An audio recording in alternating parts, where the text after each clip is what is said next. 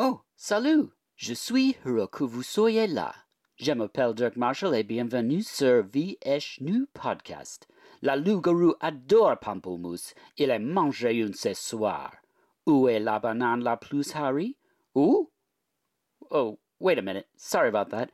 I've been watching too many French films from the 1800s. I'm just kidding. Those are silent, and I can't start a podcast with silence. You wouldn't even know I started it.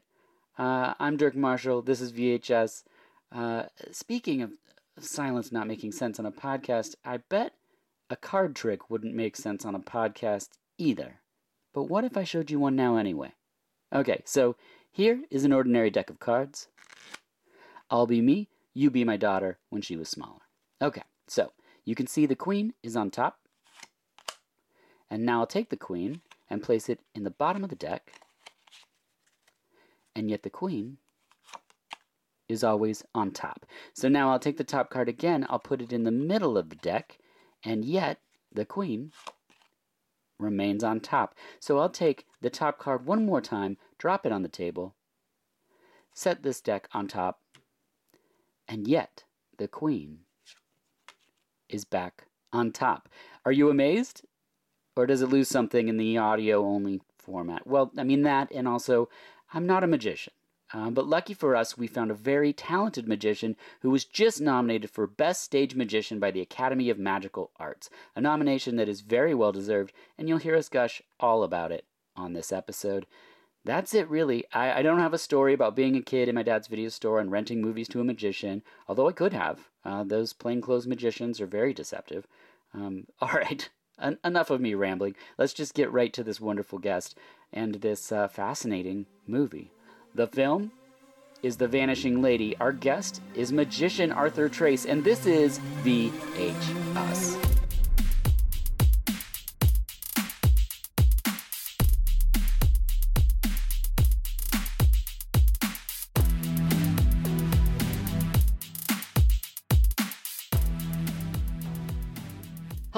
Welcome to VHS, the podcast where each episode is about a film and the guest has the profession or experience portrayed in the film. I'm your host, Dirk Marshall, and I'm joined by my co host, Sarah Marshall. Hey, Dirk.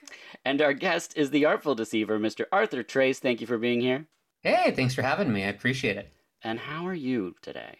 I'm good. I'm just working away, slaving away in the office and working on some new music for a new routine that has been, you know, on the back burner for many years. So that's awesome. Finally up and trying to get it up and running. Excellent. Sarah, how are you? Um, well, I've been better. I got into a car accident and I burned my hand very bad. So yeah. uh, I just woke up from a nap. yeah, and those are two unrelated things. Two unrelated things, but I am recovering from both things. So I am doing my best to be my normal, joyful together oh, self. very nice. Yes, you've turned it on for the show. Yep. Thank you. uh, excellent. Now a little backstory. So initially, Magic is a movie that I was thinking about when we were in Palm Springs before episode one. This is now the 12th season. It's a film that it just seemed like that's the one I wanted to talk about. I was stuck in it. It's got magic in the title from 1978, starring Anthony Hopkins and Ann-Margret, but it just wasn't right. There was something in it that just, I don't know, it didn't feel maybe hopeful enough for me. So, magician is a profession that has just been on the board for the past 12 seasons. And then Sarah and I were going to LA for our friend Ian Karmel's wedding, and Sarah looked up things to do while in Los Angeles, and she found a wonderful Korean what was it is tasting menu. Yeah, tasting Kin. menu at Kin, which was amazing. And the other thing she found was a magic show, and so she asked me would I want to go, and it was at the what is it Black Rabbit how it was advertised was that it was in a speakeasy, so that already right. seemed very cool. Mm-hmm. But we had no idea that you were going to be there. Yeah, we had no idea. Sarah bought the VIP, so we were right up front, which I was very nervous about. But I was like, well, we're here now, so let's see what happens. And we were easily blown away by your performance, Arthur. The, oh, thank you. Appreciate it. The energy that you have on stage is just infectious. Uh, too kind. yeah, your presence, your showmanship. It's it's one thing to draw people in with like small gestures and things, but you go pretty big and bold with like movements and um, you really like put yourself out there and i think that's incredibly admirable I've got an acting background, and I've also also I just my act is very kinetic, and there's a lot of musicality in it. So Yes. I really moved to the music. I've always envisioned you know performance as your body being your whole instrument. Mm-hmm. So I try to frame the effect so to speak properly and also that has to do with everything from your head to your toes in terms of the stage presence and how you present something. So yeah, I it's it's interesting that you picked up on that.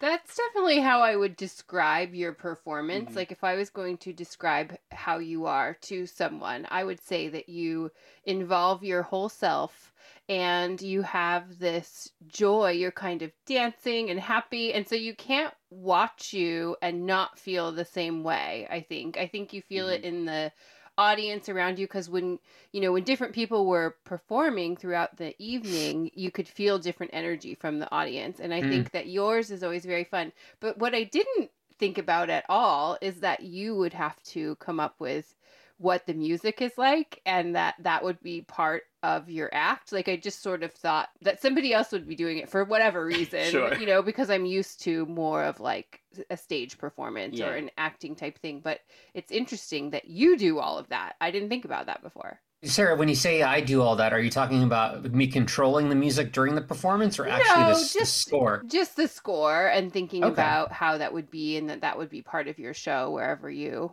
you go Yeah, well, a lot a lot of my pieces are uh, you know blocked and choreographed to music that I've found and I like, and the only reason I'm making this dis- distinction is because the currently I'm I'm trying to produce my own music for my show. That way I can monetize it, and you know whether it's on YouTube or other platforms. But that being said, I also control the music during my show. So I have a remote cueing device that allows me to hit all these different music cues because during a performance, especially if I'm doing like a 90 minute show in a performing arts center, to go through that with the tech guy and all that, it just takes too much time. So luckily enough, technology has advanced far enough where, you know, performers such as myself ha- have this ability to control the music as well. But yeah, no, I, I think in a performance music, in my act specifically, there's three sort of slots that musicality falls into and how I use music. One is punctuation, Mhm. another one is setting the mood, and another one is transition. Punctuation and setting the moods often overlap, and sometimes mood and transition overlap, but punctuation and transition never overlap. When I say punctuation, it's basically clarifying and highlighting the magic moments and also progression of the act. And going back to what you guys picked up on, I think that kinetic nature of my act and that animated, joyful sort of energy that you picked up on has a lot to do with the music. Then we also have to address the absence of music because one of your are we going to say bits or what are we calling a section of magic? Yeah, they're like routines. They're almost like short stories, like O. Henry with a twist at the end. Okay, so one of your routines is the iPod card trick. Yeah, the iCard a pocket that I There, performed. yeah. iCard, yes. And in that one, you put headphones on and you're on stage. I'm explaining for anyone who hasn't seen it yet, but you can find this on YouTube and at your website, uh, arthurtrace.com. And you're dancing to music that none of us can hear, which, I mean, I, I know comedians and I love when they put themselves in very sort of dangerous positions where it's like, oh, this is real, this is a big move. And doing these like comedic dances to music people can't hear, if you don't sell that, it's not really going to come across. And so you put yourself in a pocket so well that the second you did that, I was like, I like this person. I like what they're doing. This is very creative and fun. and are you really listening to music No. Uh, I am actually. No. What? I, I, I am actually. And if the follow up question is, what are you listening to? I'm taking that one to the grave. that is what I was going to ask next. Yeah, I've actually been asked, uh, you know, on multiple occasions, what are you listening to? But I am actually listening to music because for me, it's a truthful moment in the show. It's also a vulnerable moment, kind of like you pointed out, Dirk, where, yeah, I take that risks, but that's also what makes it funny, is Mhm. because you don't expect that from this elegant sort of performer Right. to kind of go and veer off so uh, drastically, you know, in, into it like a character that expresses himself by dancing on stage to music that the audience can't hear. But the choice there was that I thought, you know, I'm a fan of beautiful ideas, and to me, that's a beautiful idea uh, because there is so much musicality in my act. You want to introduce that texture and variety in the, in the performance where it still plays into who you are on stage, but at the same time, it flips at 180 Mhm. and in a way, in the sense that, yeah, there's still music present, but the audience just can't hear it, which makes it really funny. Yeah, it's true. so clearly we're fans of yours, but I wanted to ask who are you a fan of? Is there someone that you've seen recently? Well, it's funny because the video or the short movie that you suggested for this Mhm. this podcast, uh, I'm a, I'm a huge fan of Jean Robert Houdin, uh, the father of modern magic. You know, I've got some of his books on my bookshelf right now. Not his per, per se, but you know, books that people have written about him. And he's known as the father of modern magic. He was just an inventive magician. So I guess if we want to go way back Yeah. to the mid 1800s, yeah, Robert Houdin. Hofzinser was another 1800s magician, but he was more of a close-up magician, card magician. If Robert Houdin was the father of modern magic, Hofzinser was one of the original masters of card magic that invented a lot of the moves that magicians use with cards these days. And then, as far as other magicians, uh, at the turn of the century, there was a magician by the name of Carl Germain. Hmm. He was a fantastic magician. So these are all magicians that viewers and listeners probably are not familiar with. I mean, we've all heard of going back to, you know, obviously the great Harry Blackstone to David Copperfield to David Blaine and, you know, other magicians that are more prominent in this day and age. But there's so many magicians out there in the past and even now currently that are doing just exceptional work. So Carl Germain practiced magic for uh, not his entire career because he later became a lawyer, but he was a very inventive magician. So yeah, he became a lawyer around 43 years of age, I believe he quit magic. Interesting. Which is the age I am now, at 43. But anyway, so Carl Germain was a, a huge inspiration. I've read up about his inventions and such. Uh, Ricky Jay was a huge inspiration. Okay. You know, the uh, magician and actor in many of Mamet's films, David Mhm. Mamet's films. Uh, one of my mentor, not ment, well, yeah, I guess teachers in a, in a way was Eugene Burger, a famous close-up Chicago magician. Oh, okay. Yeah, he was very famous amongst magicians, but the lay audience wouldn't necessarily know who that was. And then I have a lot of creative inspiration outside of magic. So, you know, uh, Maurice Sendak, the author and Oh. illustrator from Where the Wild Things Are, a lot of his books were about this escapism quality. And, you know, I think magic, when I come out on stage, that's really when I want to offer my audience this escapism. You know, after they sat through however long my performance is, I want them to kind of say at the very end of the show, like, where did that one hour, where did that 30 minutes, or where did that 90 minutes go? We completely forgot about all our troubles. Like, that's what all great art has the ability of doing. Yeah, that's awesome. When we saw you, it was 115 in LA, so we definitely needed to escape. It was so hot. Where are you from? We're in Portland, Oregon. Okay, okay, gotcha. Yeah, it's gray 24 7 here, so that was a bit much. I've lost a lot of times while we're talking about magicians watching Juan Tamariz. Am I saying that right? Yeah, yeah, Juan Tamariz. Holy smokes, I've watched so many card tricks from that gentleman, and I understand absolutely nothing he's doing.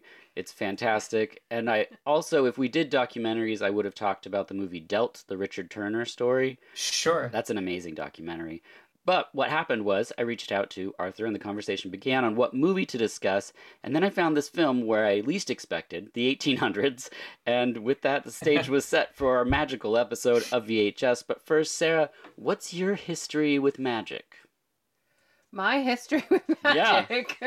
I don't think that I have one, but I think my interest in watching your interest in magic Yeah. came when you started learning some card tricks and things when our daughter was born and you wanted to show them to her. And so then we started watching a few things. I think as a as a kid, I remember hearing about magicians, but we didn't, you know. Yeah, it wasn't like a warning like quicksand or something in the 80s. No. you gotta watch out for these magicians. no. um, yeah, I did. I taught myself some simple card moves so that I could show our daughter. Every night while we watched TV, I would get the deck of cards out and just practice trying to make it flawless. And I still struggle. uh, This is, she's nine now. Um, with the with the pinky break, I still struggle with like a double lift, but I showed her the trick that I made up yesterday again because when I showed her when she was younger, everything's magic when you're a kid. So she was just like, "Yeah." and I was like, "Oh, quarter through the do you remember quarter through the table? Yeah. That worked really good on her when she, She- was little. really she was under the table. It was like all the I mean, it was fantastic. But anyway, so I, I did get into that for a while and I showed her the card trick yesterday and she was just like, Yeah, well you didn't really move the card from the top to the bottom. And I'm like, Yeah, but that's the trick, is that it keeps popping up on the top.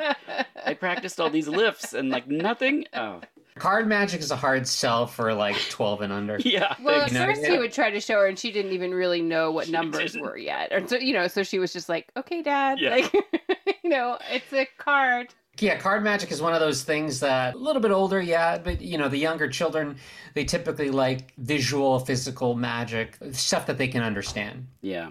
Yeah. I wish you would, I wish I'd known you nine years ago. But um Arthur, what's your childhood introduction to magic? Is it something you came to later in life, or was this always around? I was eight years old. I think I was in the second grade, and a teacher assigned me a take home project, which was basically reading this little chapter in this do it yourself book. It was a really interesting lesson, but it was a simple version of the cups and balls. Oh yes. where you had to get uh, three Dixie cups, some cotton balls, and it would have three different phases where you would put each of the cotton balls on top of the middle cup, stack them, and then that cotton ball would penetrate that center cup. And you did this two two more times. And it was a simple phase. I did it for my peers and really got hooked because I, you know, suddenly this eight year old has this power to make people smile and be amazed. Yeah. Who doesn't love that, you know? From that point on, it was it was on to the races, so to speak. My mom would take me to the local library. I would get books on magic. Funny enough, I didn't get, you know, a lot of people get the the magic kit under the Christmas tree, Mhm. what have you, or a gift, and then they go to the magic shop. They buy more tricks. But for me, it was really just books, and that was really my introduction. I didn't visit a magic shop until I was a senior in high school, where I was Whoa. yeah, where I auditioned for the senior variety show. And when I got the variety show, I'm like, okay, I need some bigger stuff. So I started researching what can I do, and then I found a, a local magic shop and bought the zombie ball and learned that and performed it for the variety show. Okay, what's a zombie ball? So a zombie ball is basically, I'm sure you've seen it. It's a floating silver sphere with a, a foulard.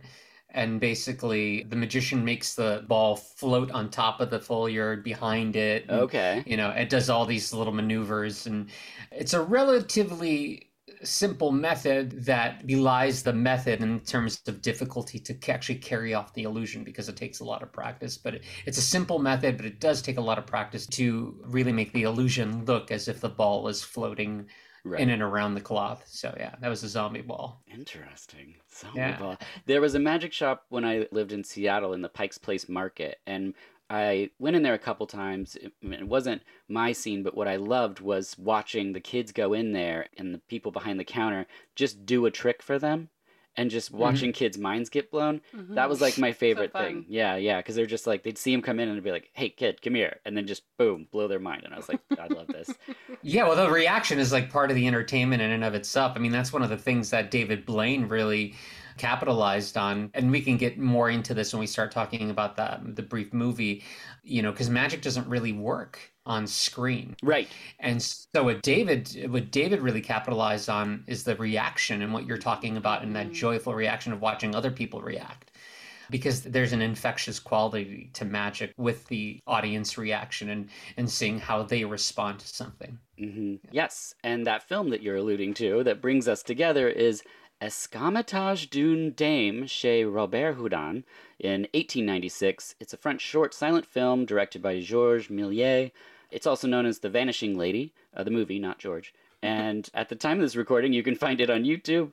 Although there are colorized version out there, this is the original 1896. It's black and white. It's around a minute and 17 seconds. And the synopsis for a one minute movie is a magician performs a magic trick making a woman vanish. hmm I think this is definitely the shortest movie you've had me watch for the show. It's the oldest and shortest. Perfect. Yeah. Georges Méliès is famous for his many innovations in motion pictures. He was one of the first to film fictional narratives. He's regarded as the inventor of special effects in movies. His films were among the first to use techniques such as double exposure, stop motion, and slow motion. Most people our age will remember the Smashing Pumpkins video Tonight Tonight, which is based off Georges Méliès's famous film La Voyage dans la Lune, or The Voyage to the Moon, with the little moon with the Mhm. rocket in its eye. I eye. remember. You remember it. that was made five years after this. So, speaking of time, Arthur, you're in a creative field. There's not an average nine to five. I imagine most performances are in the evening. And I know you have a significant other. So, how do you manage time? How do you structure days? I try. I that's I'll start with that. Uh, it's difficult, you know, because uh, after 22 years of doing this full time professionally, it doesn't get any easier. You think you kind of go into a set schedule. Man, sometimes I wish I had this boss that just oversaw things and said, "Hey, you do this at this particular time." But I basically, to answer your question, I wake up when my wife wakes up, so which is early in the morning, just because I try to get on her schedule so we actually have some time in the evenings to spend together. it's and uh, I think that's very important for me and for her. And uh, during the day when she's out at the office, I'm usually, you know, each day of the week is, uh, I typically structure a certain way. Like Mondays or Tuesdays, I work on the business side of things in terms of bookings. And the rest of the weekdays, I'm working on some sort of creative aspect of being a magician. That being said, one week is different from the other. So, like last weekend, I was in New York City performing. So now I'm back home and I really want to work on this new routine. So I've been working on this routine since 2014, but mind you. So it's I've been working on it a long time. and now I'm getting into the final stages of actually producing the music for it. Uh, I've got the script written, I've got the props that I built for it. And now it's producing the music, finishing one other prop in it, and then getting it up on its feet in my rehearsal studio. The reason I'm doing it this week is because the following week I'm getting ready for a month long contract in Hawaii. Whoa. And yeah, so I'll be going to Hawaii in mid May, and I'm, I will be busy next week trying to get that show blocked out and how I want to present it. It's a, it'll be a 70 minute show uh, at the Fremont Kialani in Maui. That's awesome. Does your better half get to come along? Well, no, she's got a real job. Like she's got a regular job. Okay. Yeah, so, but we're very much independent in that way. I mean, our longest time apart, other than the time when I was uh, living in Chicago, that's when we met when I was performing at the Magic Castle and then had to go back to Chicago. But the other time that we were separated was when I performed in Macau for four months. Oh, wow. Yeah, so, but we're very independent people and we don't have any children. I mean, we've got a fur baby, but that's about it. Perfect. Okay. Yeah. When you're testing out a new trick, do you go to her or how do you do you go to peers? What do you do when you have something new? Yeah, she'll usually be the first one that sees it. And then I will slowly introduce it in, I would say, relatively low profile shows. Yeah, okay, good. Once I get it up to speed and I'm pretty confident with executing the various phases of it, I will then add it to higher profile shows and then record it, revamp it, fine tune it, so on and so forth until I feel very comfortable with it. Okay. That makes sense. I would guess that a big part of how you practice your act and choose what you're going to do would be kind of dependent on your audience because I think that like where we saw you perform, it's kind of people are having birthday parties and I think there was a bachelorette Yeah. party and so sometimes I bet in those situations people aren't paying attention but I think that you have this really great way of pulling the room in to Mhm. watch you but I'm wondering if that if you know what to expect when you're going into a show, like what kind of show you're going to put on based on the audience that is coming. Not always. I will. So to answer that question, I don't always know what the experience is, is going to offer because it, it is a relationship. It's a it's kind of like a tennis match going back and forth. You're playing off of the audience's vibe, and they're playing off of your vibe. But Black Rabbit Rose is certainly very much that sort of venue that you mentioned, where the attention may not be fully focused. So you do have to capture it, and it's a little bit more challenging as opposed to a place like the Magic Castle in Hollywood, where Mhm. everybody dresses up to the nines because you have to. That's the dress code. But everybody's there to see high quality, world class magic. So you don't have to win them over. hmm That's like the easiest place in the world to perform. I bet. and then there's more difficult venues where the other month, I'm not going to mention the theater, but it's a regular ongoing sort of magic venue in the LA area. And the theater maybe had, it seats 130 people, but there were maybe 35 people in the audience. And that's really difficult because okay. when people are spread out in the theater, yeah. the energy is not so centralized and you really have to corral everybody in on the same page. Uh, and sometimes it just doesn't happen no matter how much energy you have. With an act like mine, you know, even though there's a lot of humor in it, I've never considered myself a comedy magician. You know, my act is very much kind of a conceptual, humorous type of act, mm-hmm. but it's also very much a high caliber magic act where a lot of the things that I'm doing are very technical. And you really have to sometimes love magic to go on that journey with me. Uh, and if somebody is not willing to play, no matter what I do, sometimes it just fails and that's okay because i've taken that risk. I know who i am. But you know just like every performer is not meant to play in every venue i could say for me you know for sure. years i've tried to be successful in various markets whether it's naca which is the national association of campus activities for the college market mm. or for that market you have to be a certain type of performer which i'm not. I'm kind of more of like the well i'm the artful deceiver. My act is very artful. So mm in a performing arts setting like a theater, yeah, it works. But at a college where people are just wanting to laugh, an act like mine butts heads up with that audience. Sure. So it is that back and forth, and you just have to be aware of that. Yeah, that makes sense. I kind of when Dirk you asked me earlier about like my, my relationship to magic. I think I like pride myself on being a good audience member because yeah, no matter what kind of show I go to, if it's to see a magician, to see a comedy act, a drag show, a, you know anything. Twin Peaks themed burlesque Twi- show uh, we yes. just saw. I am ready to be your captive audience, yeah. you know, and I want to take that journey with you because I always feel like if you have taken the time to perfect this act and you are willing and brave enough to be up there in front of people, I am in it with you. Sometimes, even if I see something going wrong, you know, like the audience isn't paying attention or there's hecklers, then I am the first one to just like lock eye contact with the person on stage and I'm like, I can be your solo yeah. viewer here yeah. and if you want me to laugh, I will laugh.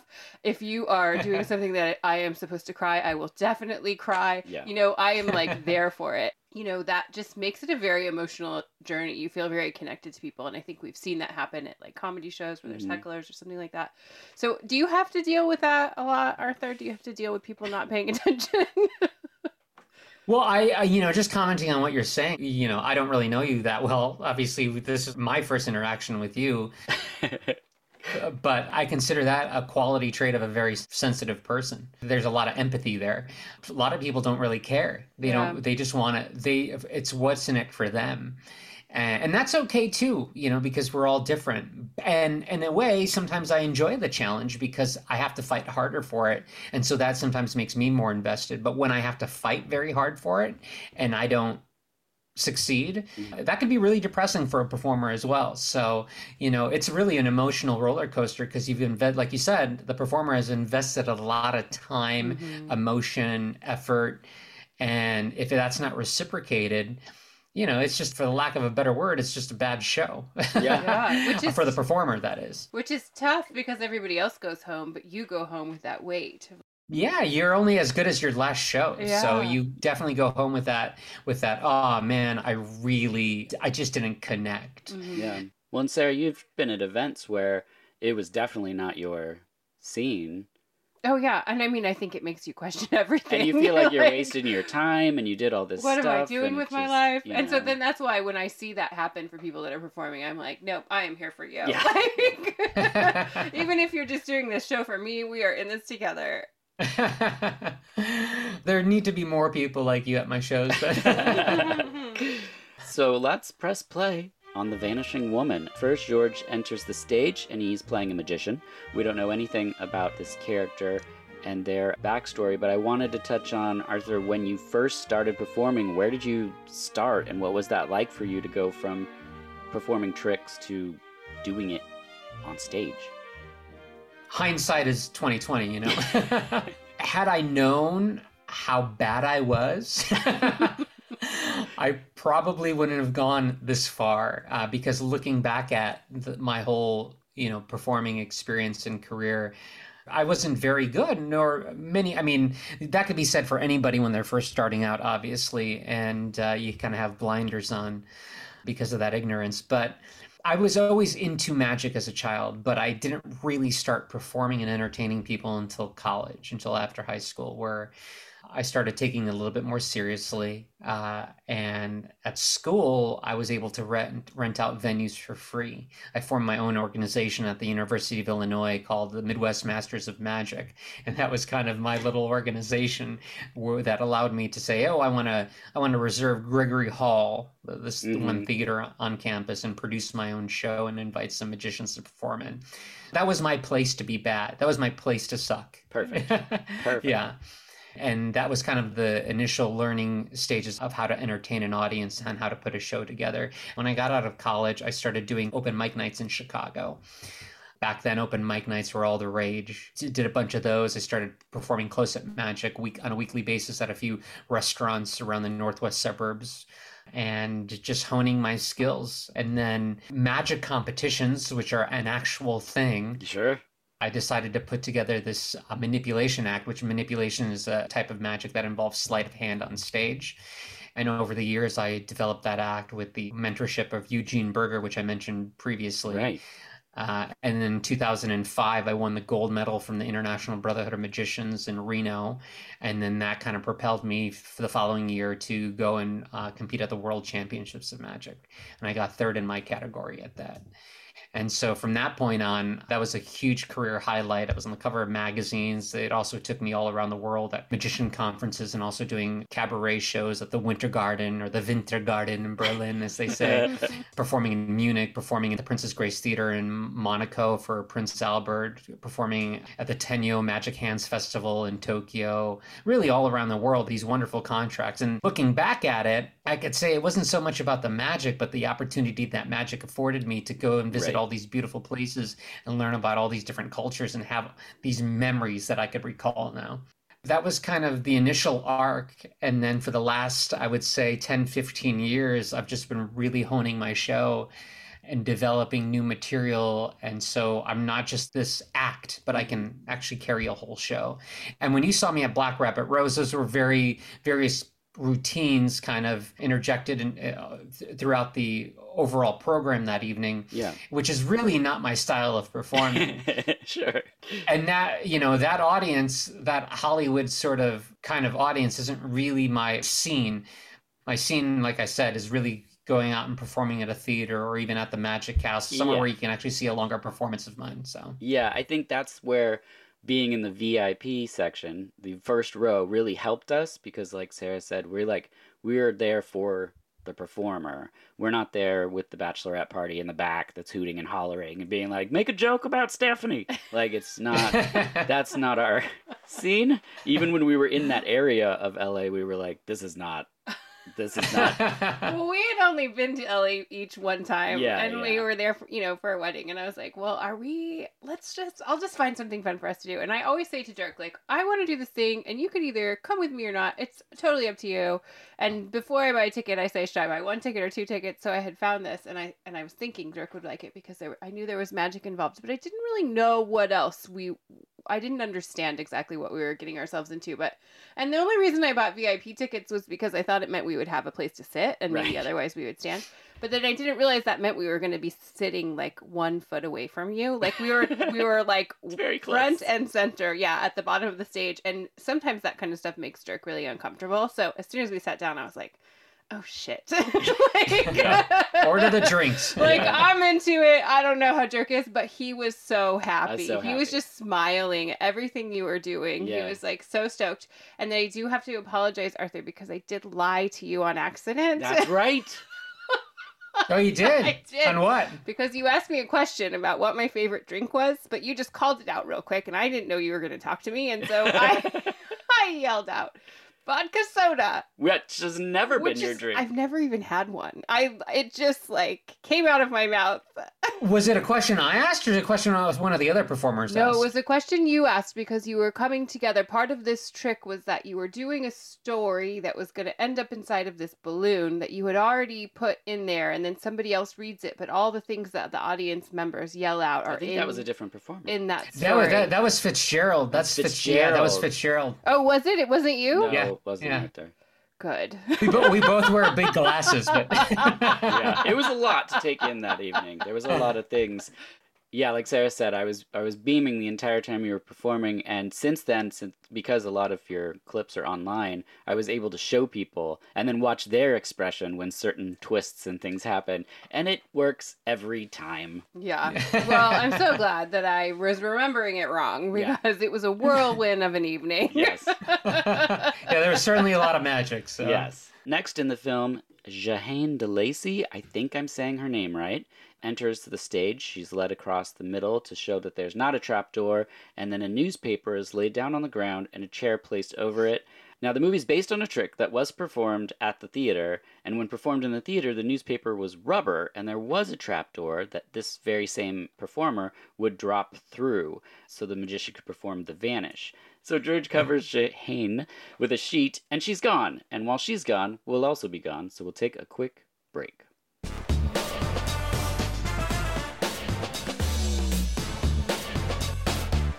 Now, I have a question for you. What would Vice Squad be without Wings Hauser? Or House 3 without Brian James? Would you watch Panther Squad without Sybil Danning? No. It would be boring. That's how we feel about food and Marshall's Hot Sauce. Wake up your meals with these small batch sauces created and bottled by a chef. These aren't made in a co-packing plant, they're thoughtfully sourced, balanced creations with a focus on quality and flavor. The red chili lime, sweet and a little spicy, like Gage in Pet Sematary.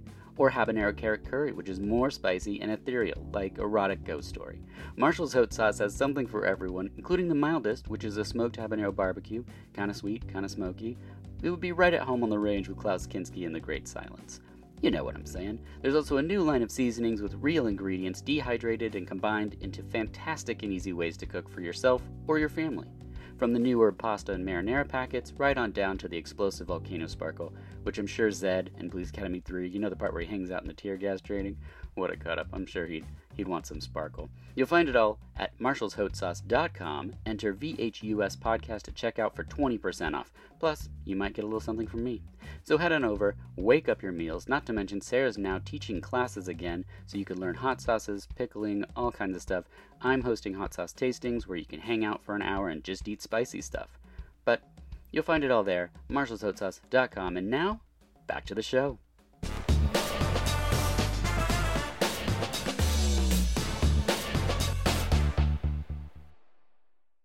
And we're back. And now there's no trapdoor used in the film, and instead we get the first substitution splice. This is the first example of George using this technique, which had previously only been used once in a film for a special effect in the movie called The Execution of Mary Queen of Scots. This was one year prior to this by Alfred Clark. So we know there's magic at play here, but it's the magic of cinema. You know, the cat's out of the bag. And speaking of bags, you were on Penn and Teller Fool Us doing the Milius egg bag. Yeah, yeah, it's the egg bag. Max Malini popularized that version of the egg bag, and I was basically on that show doing my version of the egg of that classic trick, which were where I stop time. and- Yes, yeah. I love the stop time thing. I love like was it nerve wracking for you performing for Penn and Teller, or have you met them before, or Teller is a friend. Oh, great. Not a close friend, but certainly a friend of mine. We've we've met on various occasions in the past. But yeah, it was nerve wracking because they really don't know who's going to be on the show. Oh, so wow. when you walk out on stage, this is the first time they see you. The producers are very secretive of who's going to be appearing.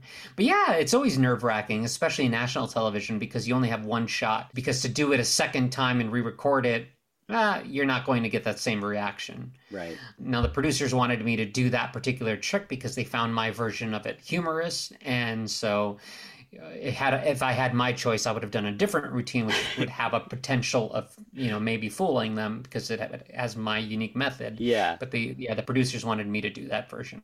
Okay. That's interesting Yeah. that you don't get to pick what you're going to do, but I guess producers that makes sense. That you Yeah. want to run the show.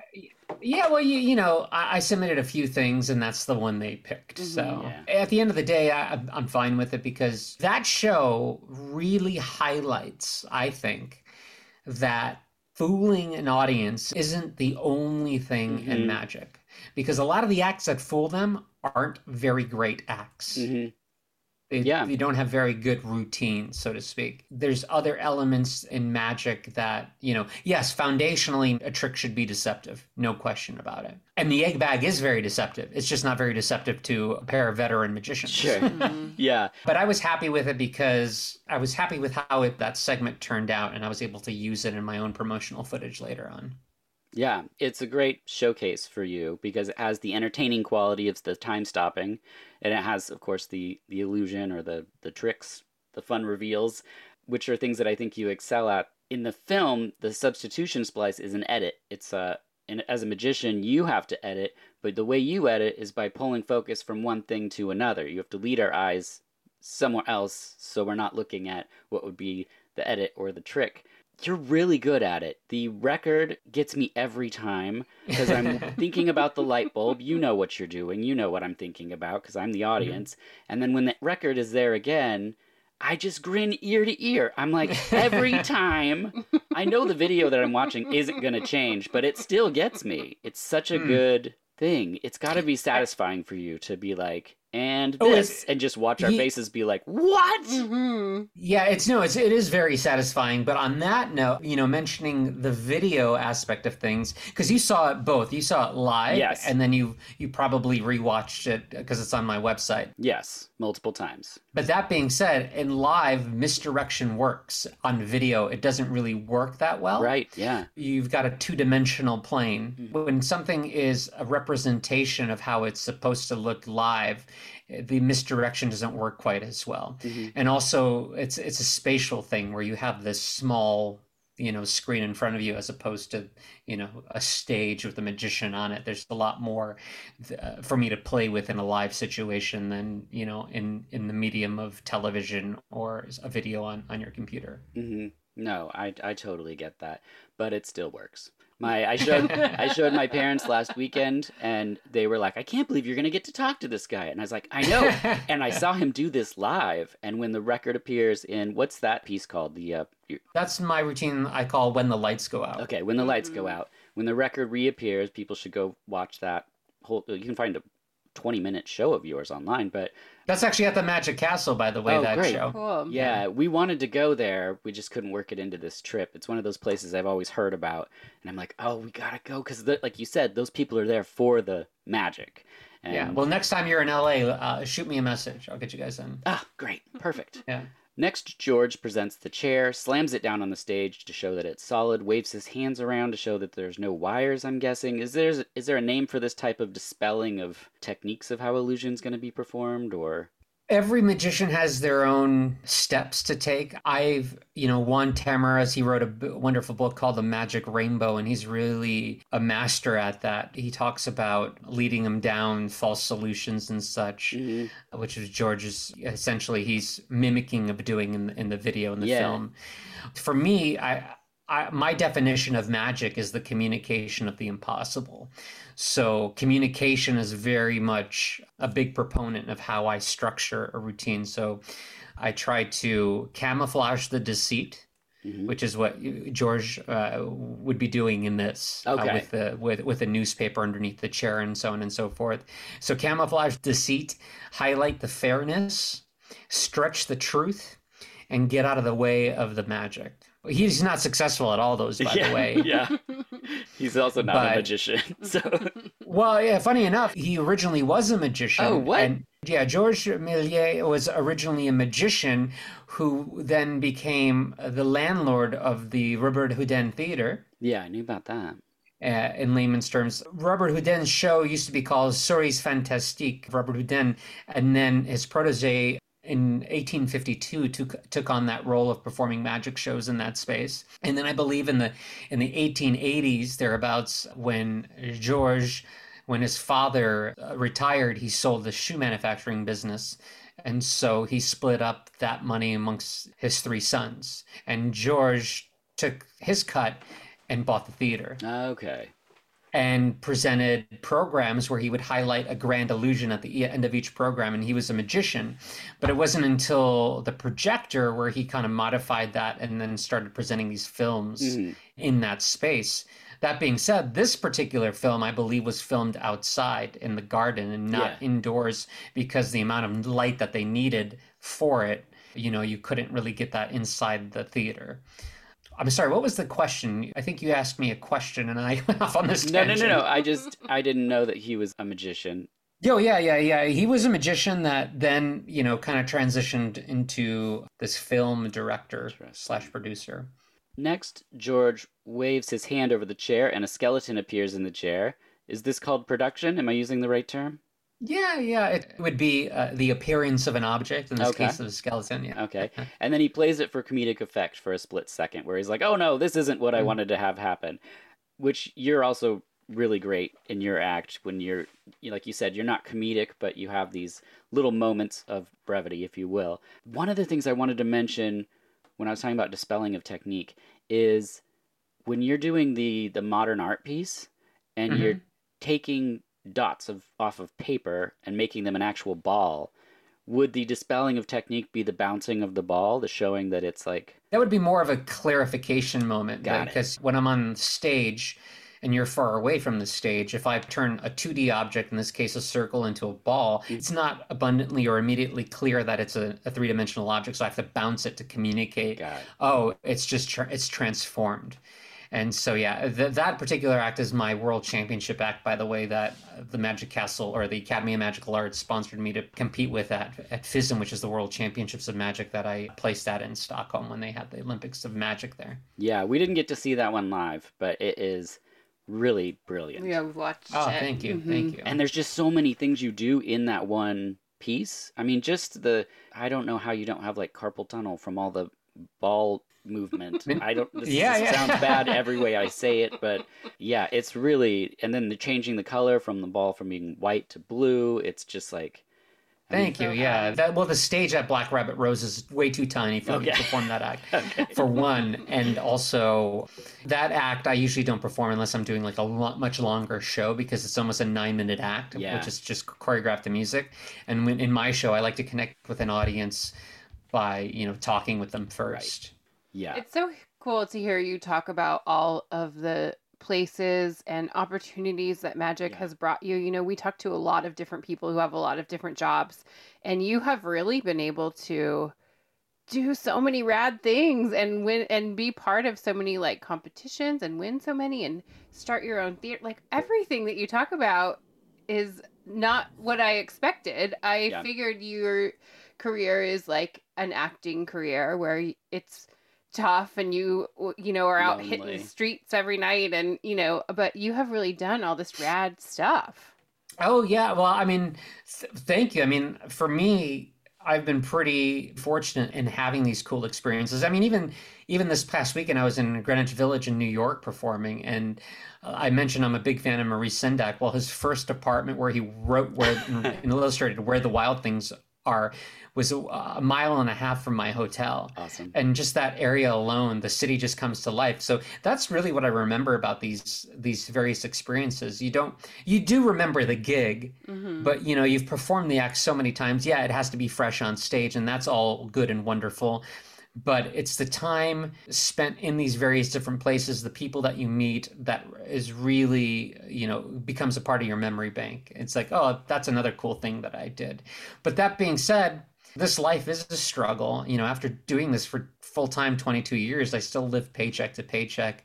I still worry about where that next gig is going to come through. Mhm. and it never becomes easy. Just the other night i was talking with my wife you know i don't know if i can do this much longer in terms of uh, of the struggle of the of the stress because when you are i don't know about the both of you because i don't know your backstory but for me this is the only thing that i do for money. And so Uh, we uh, feel when. I- yeah it's just stressful. There's some really stressful sleepless nights where you just you just want to go crazy Yeah. because you don't know where that next paycheck's coming through. It's not like I've spent all the money I made. There's it's not it's not about that. But unlike a regular job where you have that security, Yeah. you know, you just don't know. Yeah, well, I mean, we both did social work for 10 years, and then Sarah started a food business in 2011. And then when our daughter was going to be born, um, she hired me. So we're all in on a non regular nine to five situation, which is why I always love to ask about how you structure time and things. I just talked to Scotty Landis, a um, screenwriter, and he was talking about how he just is very good at setting these limits and things like that, which I am not good at and you know also will work all the time if necessary and and not really think about what it's doing to your body over time so it's like there's i think something so important about just having honest conversations about like this is what i do and this is how it it works because a lot of people that have a nine to five they don't have that. It's you know friday five o'clock they're like i have two days off. We don't know when we'll have days off or when we'll work a lot. It's just Yeah. Yeah, I think really it becomes about mental health hmm because you can really get caught up in what you're working on at the moment. Like, let's say you're working on the business side of things, or you're working on your website, or yes finding a way to get your business in front of an audience or customer base. yep And you you can kind of get so hung up on that where you neglect the other side of things. And that becomes unhealthy in a mindfulness way. And I'm really guilty of that where I'll you know i'll be working on my website and i'll be working on you know all the tracking codes that i need to have on it or uh, or finding how to appear organically or using google ads to appear in front of clients and so Oh, on and so forth. And meanwhile my show is suffering because I, i'm not working on that next piece. And so you really have to kind of you know assign time for particular days and and then even if it's not finished just move on to the next thing because you can you, you can go crazy. And mm-hmm. for somebody like me i'm very very like i get caught up in the details and my biggest vice is that perfection. I need i try to perfect things when i just need to let it go. Yeah that's I feel it. yeah. Yeah. One thing that I love to talk about is community. And so I'm curious, not knowing your profession, obviously you're a solo performer, you call strangers up on stage and interact with them in Yeah. front of public, but is there a community for magicians? I know comedians where they're like people think all comedians know each other, but it's very cliquey. It's just who you know in a certain circle. So when you go to the Magic Castle, is there like a community there or do you find it out somewhere? There is a community at the Magic Castle. I think, and this could be extrapolated to life in general, if I'm going to put my sort of philosopher hat on, that I don't know, when I was younger, and this has been actually a thing that I've seen written on popular news sites where people are having less and less friends. Oh and yeah. people are being more and more and more isolated, whether it's because of technology whatever it is. This is actually a big problem with males in the sense that they just get so introverted. And like for myself, I only have two or three very close friends, and that's pretty much it.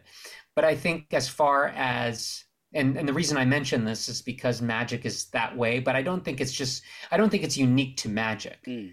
especially if you specialize in something that is highly niche, like in this case, sleight of hand, what I do, you have an ego about it. Your ego can kind of get in the way. you become less open. Oh, okay. It's yeah. So in a way, like if you go to a magician conference or a convention, we're sort of like gunslingers, where it's like, oh, let me show you this. No, Yeah. let me one up you on this. And it's like, and I hate that because for me, magic is very much an art.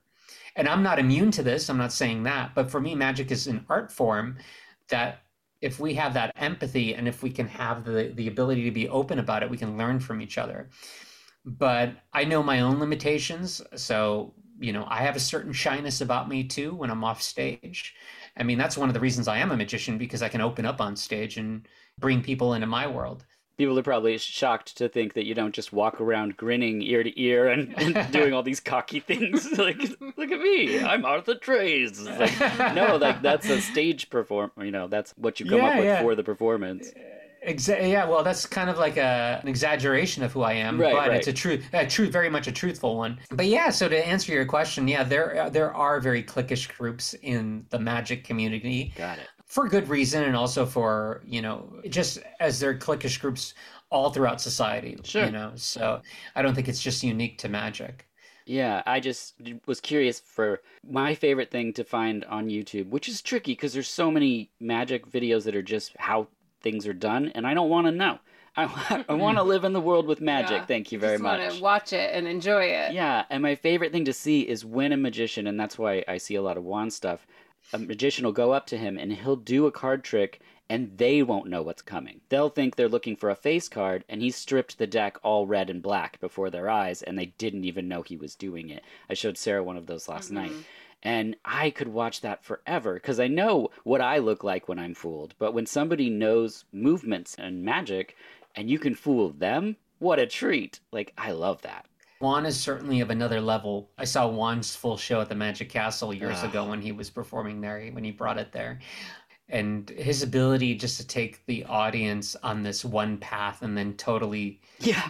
sideline them and with this brilliant revelation at the end is just amazing. I mean, he's definitely of a very very high level. Uh, there's Yeah. there's not many people like Juan Tamariz in the world. In any sort of art form or trade. Yeah. Yeah. Yeah. Yeah. Completely. So the next thing that happens is the movie ends. That's the end of the movie. She's back. She's back. they take a bow and and that's the end of the film. So any final thoughts? Had you heard of this before? Had you seen it? Yeah, yeah, I've seen The Vanishing Lady before. Well, it's it's based off of Buatier de Kolta's Vanishing and Reappearing Woman, which Hmm. she uses a chair, and it's an actual technique. I think even Britney Spears did it one time in her concert, where he, she used the de Kolta chair. It's a really stunning illusion. You know, for back in the day in 1896 when this movie was made, it was a novelty to do it without the mechanics of Right. actually doing the chair. Yeah. But what I find so fascinating in this day and age, it's so much more fascinating seeing it live and Oh, actually for sure. yeah. done because we're we are now used to special effects or Mhm. substitution splicing Mhm. in films. And so to see it on film is one thing. I think it's very interesting in the sense that this is such an old film and you you're really seeing uh, the beginnings of the film industry in this film. That's Mhm. more interesting to me than anything else. But I found it fascinating how he tried to mimic the performance of the de Kolta chair on film, not using the de Kolta chair. Yeah, yeah. so it's kind of, it's. I had I once had this conversation with Teller from Penn and Teller where he talked about the cups and balls, and he found it fascinating of of actually doing a move that looked like a move, but that didn't accomplish anything. And so I, I found that sort Yeah. of similar to this. You know. That is interesting. Perfect. Well, that brings us to the final questions. These are questions just about yourself. Okay. Question number one. No, they're not numbered. But um, what is a good day like for you as a magician? a good day for me as a magician um well like i had a great day on saturday. I was i was performing for the society of american magicians parent assembly one at the Abrons art center in in new york there was various magicians on the bill i was the headliner i closed the show and at the end i got a standing ovation All And it's right. always- Yay. yeah it's, it's always nice when you when people really appreciate what you do Yeah. that's like oh wow it's worth it Yes. yeah. Hold on to those moments. Mhm. Yeah, you have to hold on to those moments really closely. Another good day is when maybe I book a big contract. I'm like, oh, I get to eat next month, or Yeah. you know, Or for a whole month in Hawaii. yeah, yeah, exactly. And I think the best days though I have is like when I come up with something new, which in this time in my career it's few, fewer and fur- further between because oftentimes I'm my attention is so divided on booking contracts or working on the business side of things. So a lot of my time is devoted to that stuff where I don't have enough time to devote to the creative side of things. Yeah. But when I complete a routine that I that's taken me how many ever years or months to work on, that's a huge accomplishment and feeling. And it's really an investment in the show because that that's like a seed that you planted that has grown and now it's going to become a part, hopefully, of the show for years to come. So those are usually the best moments. Can I ask, is the piece that you are finalizing right now a closer? It's not a closer, but the and I and I don't want to specifically say what Sure. the effect is Yeah. because a lot of my routines are based on classics of magic. I've then just Yes. created this unique presentation, and then this one is very much a new, uh, not a new effect, but there's no other routine like it. I There's no it. other magic trick like it out there.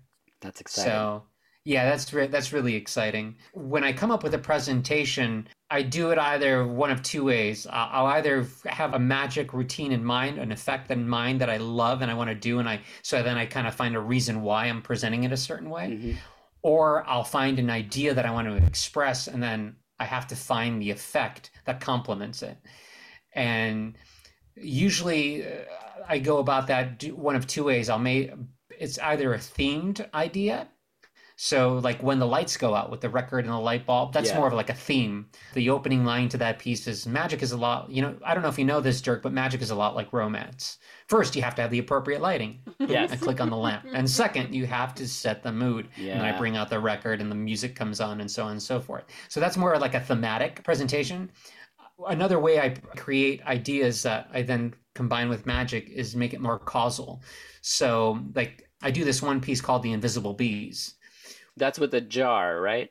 Yeah, that's the A jar. jar, yes. So I introduce the concept of an invisible bee, and then I go and prove that invisible bees exist through the magic. Terrifying. So the premise there is, uh, you know, invisible bees exist. So the premise provides the reason why the magic happens because that piece of paper then becomes animated, which is the effect.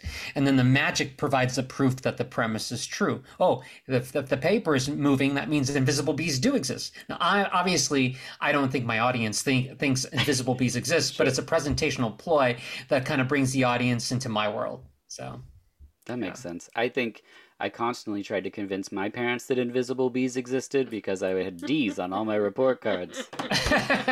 Thank you. I'll be here all weekend. Good. Uh, I'm not going to ask you what a bad day's like because I think we've covered that. But Yeah. I just want to know advice. If you have advice for someone that was interested in magic. Yeah, um, so there's a lot of resources out there. When I was growing up, YouTube wasn't really around. No, So, it but wasn't. yeah, Books. Yeah. Books are good. but yeah, books are good. And if you just want to start on YouTube, that's good too. Because I mean, obviously, vet your sources. Don't let some kid that Yes. has a really sloppy technique kind of teach you how magic is supposed to work via YouTube. Because anybody can obviously post videos these days. Yeah. But books are a great resource. I mean, find a local magic shop. They've got plenty of books. They have plenty of videos that, you know, you can buy and research and learn whatever sort of genre of magic you're interested in. You know, Eugene Burger said the House of Magic has many different rooms, meaning that and, and then there's a place for all of us. So whether you're into close-up magic with cards, coins, whether you're into stage manipulation, whether you're into more of stand-up magic or comedy magic, there's a lot of different uh, rooms that you can play in. So just find what you're into and then start off slowly, but just follow your heart, you know. Just because if you have a bad show or if you have somebody says that you know you can't do this one particular way, you know, keep at it. I mean, it's if it was easy everybody would be doing it, but also that's what really makes it satisfying is when you can do something that is difficult that's what makes it worth it because you you know the time and energy you've invested in something and so you have a certain appreciation for that and then when it become when everything comes together you take a lot of pride and passion in something like that Perfect. And that brings us to the last question, and it's my favorite question. Arthur, what are your dreams like?